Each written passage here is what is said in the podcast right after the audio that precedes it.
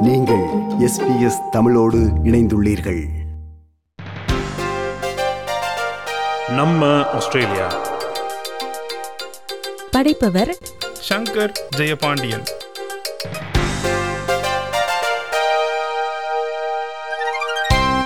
இந்த மாதம் நாம் கேட்கவிருக்கும் சிறுகதை ஆஸ்திரேலியன் ரைட்டர்ஸ் சென்டர் என்ற சிறுகதை அமைப்பில் கடந்த ஆண்டு நவம்பர் மாதம் சிறந்த சிறுகதைகளுள் ஒன்றாக தேர்ந்தெடுக்கப்பட்ட சிறுகதை.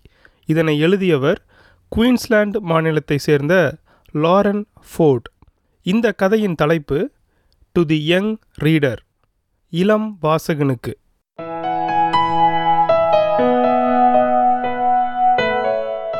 இளம் வாசகனே உன்னை நான் கவனித்தேதான் வருகிறேன். புத்தகம் மூக்கை தொட்டுக்கொண்டிருக்கும் அளவிற்கு அருகில் வைத்து சௌகரியமாக கால்களை ஆட்டிக்கொண்டு உன் கண்கள் புத்தகத்தில் எழுதப்பட்டிருக்கும் சொற்களை பெரும் பசியுடன் விழுங்குவதை நான் கவனித்தேதான் வருகிறேன். கத்திரிக்கோல் ஒரு காகிதத்தை வெட்டுவதைப் போல புத்தகத்தை வாசிக்கும்போது உன்னுள் ஏதோ ஒன்று எல்லாவற்றையும் கேள்வி கேட்க சொல்கிறது. அது உன் புருவம் முழுவதையும் வெட்டி கூர்மையான கோடுகள் போல காட்டுகிறது. பின்னர் அந்த புத்தக ஆசிரியரின் போக்கை நீ புரிந்து கொள்ளத் தொடங்கும்போது உன் நெற்றியில் உள்ள சிறிய மடிப்புகள் மெதுவாக மென்மையாக கோடுகளாக மாறி பின்பு மொத்தமாக மறைகின்றன. எல்லாம் உனக்கு புரிகிறது. எதிர்பாராத நேரத்தில் தென்றல் நம்மை வருடுவதைப் போல. பிறை சந்திரனைப் போல உன் கண்கள் அச்சிடப்பட்ட தாளை வாசித்து கொண்டிருக்கும் போது உன் கண்களில் இருந்து ஒரு கண்ணீர் துளி தப்பித்து மௌனமாக உன் பள்ளி சீருடையின் மேல் விழுகிறது. ஆமாம் என்னை நம்பு. இது எனக்கு நன்றாக புரிகிறது. ஒரு உண்மையான நண்பன் மற்றும் ஒரு நல்ல எழுத்தாளர். இந்த இருவரும் ஒரு சேர ஒருபோதும் வருவதில்லை. ஆனால் சார்லட் இந்த இரண்டும் கலந்தது. என் அந்த பருவ வார்த்தைகள் தெளிவாகவும் முழுமையாகவும் என்னிடம் திரும்பி வருகின்றன. நீ புத்தகத்தை மெதுவாக மூடி ஒரு கணம் கண்களை மூடிக்கொண்டு புன்னகைத்து சார்லட்ஸ் வெப் என்னும் புத்தகத்தின் புதிய பதிப்பை உன் மார்போடு அனைத்து இறுக பிடித்து கொண்டிருக்கிறாய். அந்த தருணத்தில் நீ அனுபவிக்கும் அமானுஷ்யமான ஒரு உணர்வின் உச்சத்தை நான் உணர்கிறேன். ஒரு சொல்லுக்கு என்ன ஆற்றல் உள்ளது? எழுதப்பட்ட வார்த்தைகளில் உள்ள சக்தி என்ன? ஒரு புத்தகம் எப்பேற்பட்ட பாதிப்பை நிகழ்த்தக்கூடும் என்று நீ கண்டுபிடித்த நாள் அது. அந்த புத்தகங்கள் உன்னோடு பேசுவதை நீ கேட்க முடியாமல் போகலாம். ஆனால் அந்த புத்தகத்தின் ஆன்மா உன் மனதிற்குள் ஒரு மெல்லிய சத்தமாக இருந்து கொண்டே இருக்கும் என்றுமே சொல்லப்படாத ரகசியங்களைப் போல. இன்னும் சில நிமிடங்கள் உன் இருக்கையில் அப்படியே உட்கார்ந்திருந்த பிறகு நீ திடீரென உன் அறைக்குள் சென்று உன்னுடைய நாட்குறிப்பில் மும்மரமாக அதை எழுதினாய். அப்படியே அந்த உற்சாகம் சற்றும் குறையாமல் அதை நீ உன் தாயாரிடம் காட்டி உன் தீர்மானத்தை அறிவித்தாய். நான் ஒரு மகத்தான எழுத்தாளராக விரும்புகிறேன். இந்த வாக்கியத்தில் ஐந்து வார்த்தைகள் இருக்கின்றன. உன் வாழ்க்கையையே மாற்றப்போகும் ஐந்து வார்த்தைகள். உன்னுள் அந்த ஐந்து வார்த்தைகளில் இருந்து ஒரு ஜீவ நதி பெருக்கெடுத்தது. உன் மனம் என்னும் பட்டாம்பூச்சி கூண்டினுள் இருந்து விடுபட்டதாக உணர்ந்தாய். அந்த ஐந்து வார்த்தைகள் கொண்ட வாக்கியத்தை மிக அமைதியாக ஆனால் மிக ஆழமாக உறுதியாக எழுதினாய். அதே உணர்வை அதே அதிசய உணர்வை அந்த உணர்ச்சி பூர்வமான பெருமிதத்தை ஒரு சிறந்த கதையின் இறுதி பக்கங்களில் வாசிக்கும்போது உன்னுள் ஏற்படும் அந்த சிலிர்ப்பை நாமும் ஒரு நாள் உருவாக்கப் போகிறோம் என்ற எண்ணத்தில் மகிழ்ந்தாய். காலம் எனும் ஆளியில் சிறிது காலம் பயணித்த பிறகு உடலளவில் கொஞ்சம் வளர்ந்த பிறகு அந்த ஐந்து சொற்களை நினைவில் பத்திரமாக வைத்திருந்தாய். காலம் அதை உன்னிடமிருந்து கவர்ந்து கொள்ள நீ அனுமதிக்கவில்லை. உன் கனவுகளை இருக்க பற்றி கொண்டாய். நீ முயற்சித்தாய். தோல்வியடைந்தாய். மீண்டும் முயற்சித்தாய். உன்னை அச்சுறுத்தும் நிராகரிப்பு கடிதங்கள் அஞ்சல் பெட்டியில் வரும்போதெல்லாம் நீ பயந்து விடவில்லை. அவற்றுள் சில உன் இதயத்தை கொஞ்சம் காயப்படுத்தி இருக்கலாம். பல உன் சருமத்தை புண்ணாக்கி இருக்கலாம். ஆனால் அவைகளுள் எவற்றாலும் உன்னை தடுத்து நிறுத்திவிட முடியவில்லை. உன்னை நன்கு அறிந்தவர்களுள் சிலர் உன்னுடைய சமீபத்திய கதையை வாசித்து உன்னிடம் உற்சாகத்துடன் உரையாடி உன்னை பார்க்கும் பொழுது சிரித்த முகத்துடன் தலையை அசைத்து உன்னை கடந்து செல்லும்போது உன் மனம் மகிழ்ச்சியுடன் உணர்ந்தது. அது இதுதான் என்று இப்போது அந்த உற்சாகமான குழந்தைகளின் முகங்களில் தாங்கள் மிக விரும்பும் புத்தகங்களை தங்கள் மார்போடு அணைத்துக்கொண்டு கை குலுக்க உற்சாகமாக வரிசையில் நிற்கும்போது நான் அவர்களின் முகங்களின் பின்னால் உன்னை பார்க்கிறேன். எப்படி நானும் உங்களைப் போல ஒரு மகத்தான எழுத்தாளராக முடியும்? என்று அவர்கள் கேட்பார்கள். அந்த ஐந்து சொற்கள் என் நினைவில் இருப்பதால் மெல்ல புன்னகை செய்வேன். நீ இப்போது என்ன செய்து கொண்டிருக்கிறாயோ அதை தொடர்ந்து செய் என்பதுதான் என் பதில். வாசி.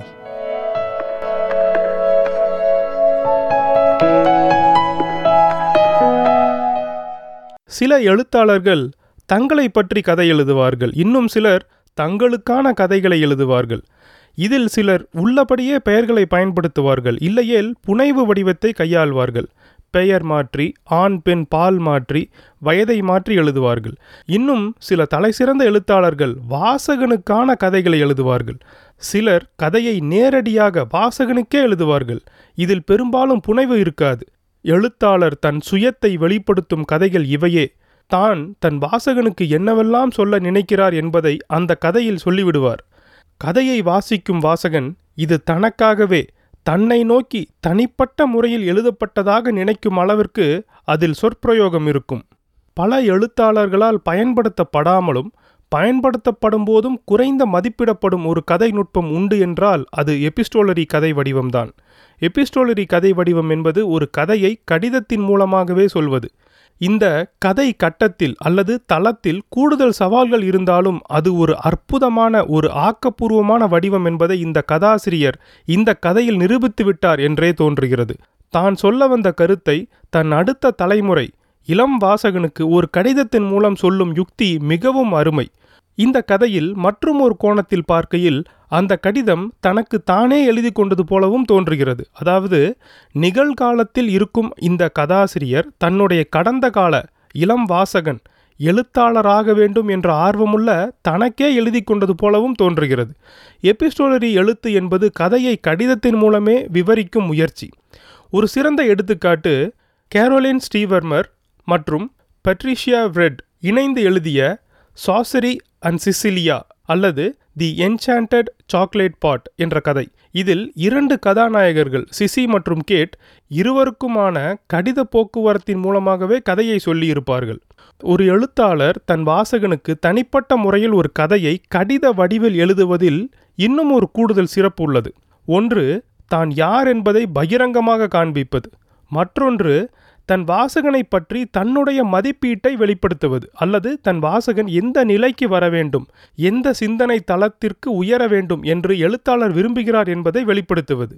அப்படி நான் வாசித்த வரையில் தமிழில் ஆகச்சிறந்த படைப்பாக நான் கருதுபவை எஸ். ராமகிருஷ்ணனின் கோணாங்கி என்னும் மாயக்கதையாளன் கி. ராஜநாராயணன் அவர்களின் கரிசல் காட்டு கடிதாசி மற்றும் சுந்தர ராமசாமி அவர்களின் ஒரு படைப்பாளி இளைய தலைமுறைக்கு கூற விரும்புபவை. நான் மலைக்குத்தான் பள்ளிக்கூடம் ஒதுங்கினேன். ஒதுங்கியவன் பள்ளிக்கூடத்தை பார்க்காமல் மலையையே பார்த்து கொண்டிருந்து விட்டேன் என்று கூறிய கி. ராஜநாராயணன் அவர்களின் கரிசல் காட்டு கடிதாசியில் அழகு என்று ஒருவன் தன் கிராமத்திலிருந்து வெளியூருக்கு சென்று ஒரு பண்டிதரிடம் தமிழ் படித்து மீண்டும் தன் வீட்டிற்கு திரும்பி வருவான். வந்தவன் தன் தந்தையையும் தாயையும் அன்னாய் தாதாய் என்று அழைத்து அயிர்ச்சி மிக்கது.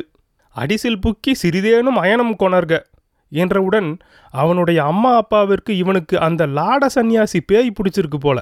அதனால தான் இந்த பயவுல என்னென்னமோ பாஷையெல்லாம் பேசுதான் என்று அவனை ஒரு அறையில் பூட்டி விடுவார்கள்.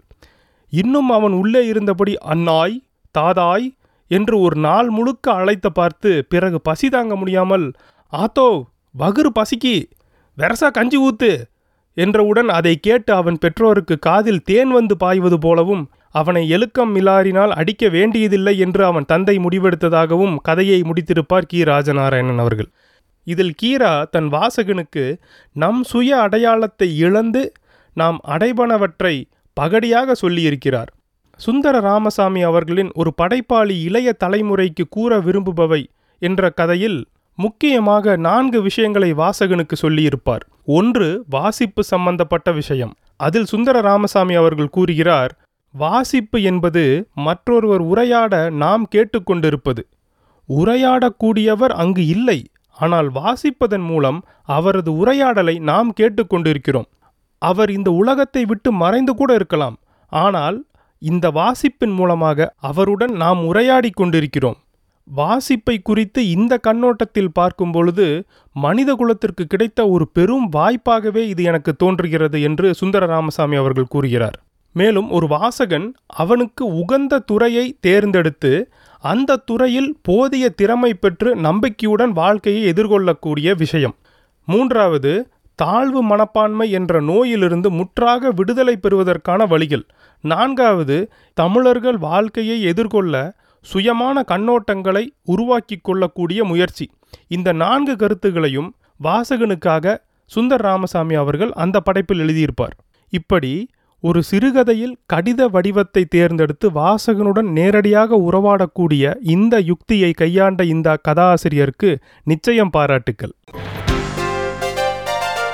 நம்ம ஆஸ்திரேலியா. படைத்தவர் சங்கர் ஜெயபாண்டியன்.